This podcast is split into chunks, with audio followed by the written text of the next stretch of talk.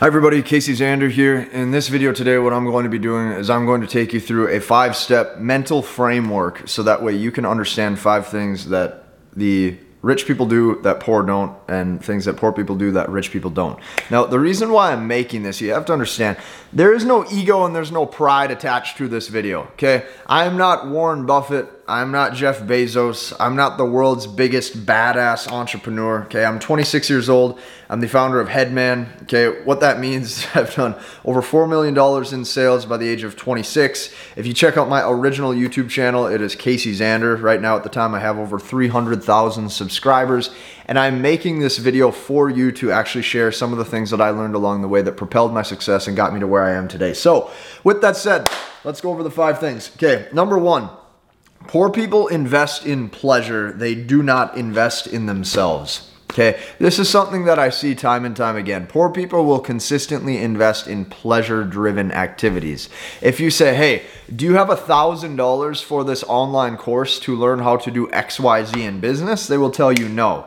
If you say, hey, do you have a $1,000 to buy this bag of pot for the entire year so that way you're good to go and you can get your smoke before you go to bed? They say, yeah. That's just the cold hard reality is they're consistently investing in pleasure. If you say to them, hey, do you have XYZ amount of dollars to invest in this mastermind or this event in order to network with other high level individuals? They will tell you no. If you say, hey, do you have XYZ dollars for this concert to go to Vegas so that way you can get pissed drunk and get hammered? They'll tell you yes. Now, if you consider that being a weak willed individual or not, that is more or less on you. It depends what your opinion is on that. I'm not here to tell you that that should be your opinion. I'm not here to tell you that that should be something that you think. I'm not telling you that you should even think less than those people because you shouldn't. It's just a different way of doing things. It's just a different way of living. And that's the very first thing. Number two, okay? Poor people save money instead of learning how to make more. This is the cold hard reality of people who save money. I have nothing against living frugal. In fact, I was there for very uh, for a lot of years and still am in some aspects today. But here's what you have to understand. It depends on the amount of money that you're actually saving, and it depends if you're taking your time to navigate the world to learn other high income skills. Okay, if you are penny pinching or if you are consistently ensuring that you can save $5 here, $10 here, I would go as far to say that if you total that up for the entire 365 days, chances are you probably only save two to three grand. And that's how most people live their life. They pinch a few pennies here, they pinch a few pennies there. You can't get rich off doing that. And guess what? Two grand if you did save it that year, multiplied over 10 years, that's only 20 grand. There's sometimes where I've made over 20 grand in a day, and I'm not telling you that to boast or brag. I'm telling you that the power of actually learning high income skills within your business is going to be the biggest driving factor to change your life. So it comes down to where you're actually putting your time, and it comes down to understanding what you only have mental bandwidth for. The mental bandwidth that it takes, that it would take me even, to sit there and stop, look at it and say, hey, you know, I'm at this I'm at this Spanish restaurant and I should get the medium-sized burrito instead of the large burrito because it's $6 less. For me to even take the mental bandwidth to do that, here's what it just did. Number 1, it put me in a scarcity mindset. Number 2, it made me think about things that are irrelevant. Okay, it actually t- took time out of my day. It took mental bandwidth, it took mental energy for me to make that decision. And then number three, it got me in the mindset that I cannot afford. I'm coming from the standpoint of lack. If I reverse that and I get the large size burrito and I tell myself, hey, I will make more money. Hey, I'm on my journey to learning bigger income skills. I'm on my journey to building my brand, building my wealth, building my legacy. That's a different mindset switch. All of a sudden, I just start saying, yes, yes, I want that. I buy it because I can. Yes, I want that because I know that I can. Yes, I do this because I know that it's okay. And when you do that, you have a certain lifestyle, but at the same time, you understand that you're not going to get anywhere by saving just a couple dollars here and there. You're going to get somewhere in life by actually putting your time to learning high income skills.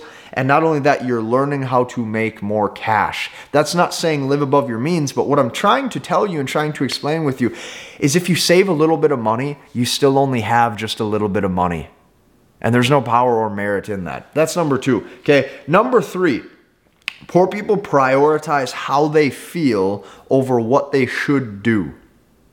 I need this to sink in and I need you to think about this just for a second. If poor people are consistently prioritizing how they feel, this is going to dictate their work ethic. Okay? If you take a look at like myself, for example, my work ethic has nothing to do with how I feel. If I feel really good and I feel really great that day, I work the exact same amount as if I feel like total shit. It doesn't matter. So the problem with this mindset is that your feelings and your emotional state dictates the level of achievement and the levels of success that you get in life. And that's not healthy because what you have to understand is that emotions fluctuate from time to time. Sometimes I feel kind of sick and I have a tummy ache. Sometimes I feel like I have to go to the bathroom. Sometimes I feel sad. Sometimes I feel angry. Sometimes I feel slightly ill, but it doesn't matter because at the end of the day, here's all that matters. All that matters is results. All that matters is when your head hits the pillow at night, you either got the things done that you wanted to get done or you didn't. And when you lead life by emotion, it makes you a weaker willed individual because other people can control your emotional state if they pick at you. And the second that somebody picks at you, if that dictates the action that you put into the real world, is the exact second that you are now actually self sabotaging your own success. This is the third thing that I've noticed poor people do. The fourth okay, is that they have no network. They do not have a network to collaborate with. I'm going to let you in on a little secret. The only way I got to where I am today is by number one, learning from people who are further ahead than me, and number two, incorporating them into my network and them incorporating me into theirs. You need a network of individuals to not only mentor and influence you into the certain paths to gain success in life, but you have to understand you are the sum of the people that you hang around. You have to understand this. If all of your friends are losers, you will naturally carry the aura of being a loser. If all of your friends are broke, you will naturally carry the aura of being broke. If all of your friends are doing nothing to propel their life forward and they're con- they're content with the boring lifestyle that they have, you are going to be sucked into that aura. And there's nothing wrong if you want to be. But for a lot of you, I know that you don't actually want that in life, which is why I'm trying to tell you that you need a network. You need to be consistently seeking out people who have already been there, done that to help you and your success. And you should be focused on adding value to that network so that way you can contribute something as well. That's how you build a true friendship based off a good value exchange and not just a friendship based off both of us kicking it because we have absolutely nothing to do. It makes you a weak willed individual. Number five, poor people do not take criticism well. Rich people are consistently students. You have to understand something so deep here. For so many years, I would just obey blindly. I would say yes to everything who was my mentor. And I needed a framework, I needed a roadmap. If some uh, I needed a roadmap. If somebody told me I was not doing something correctly or my attitude needed to change, I would say yes, sir. There's power in that.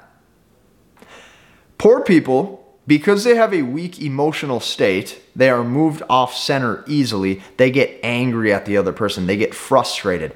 Your ability to take criticism well at the level that you need to dictates the level of success that you have because it shows that you can take that force guided feedback, apply it into your life, and get in a better position than you were when you started. These are the five things that Poor people do that rich people do not. If you like this video, I want you to hit the like button. Check out my big channel as well if you are looking for other content that I made in the past. And we'll see you in the next one.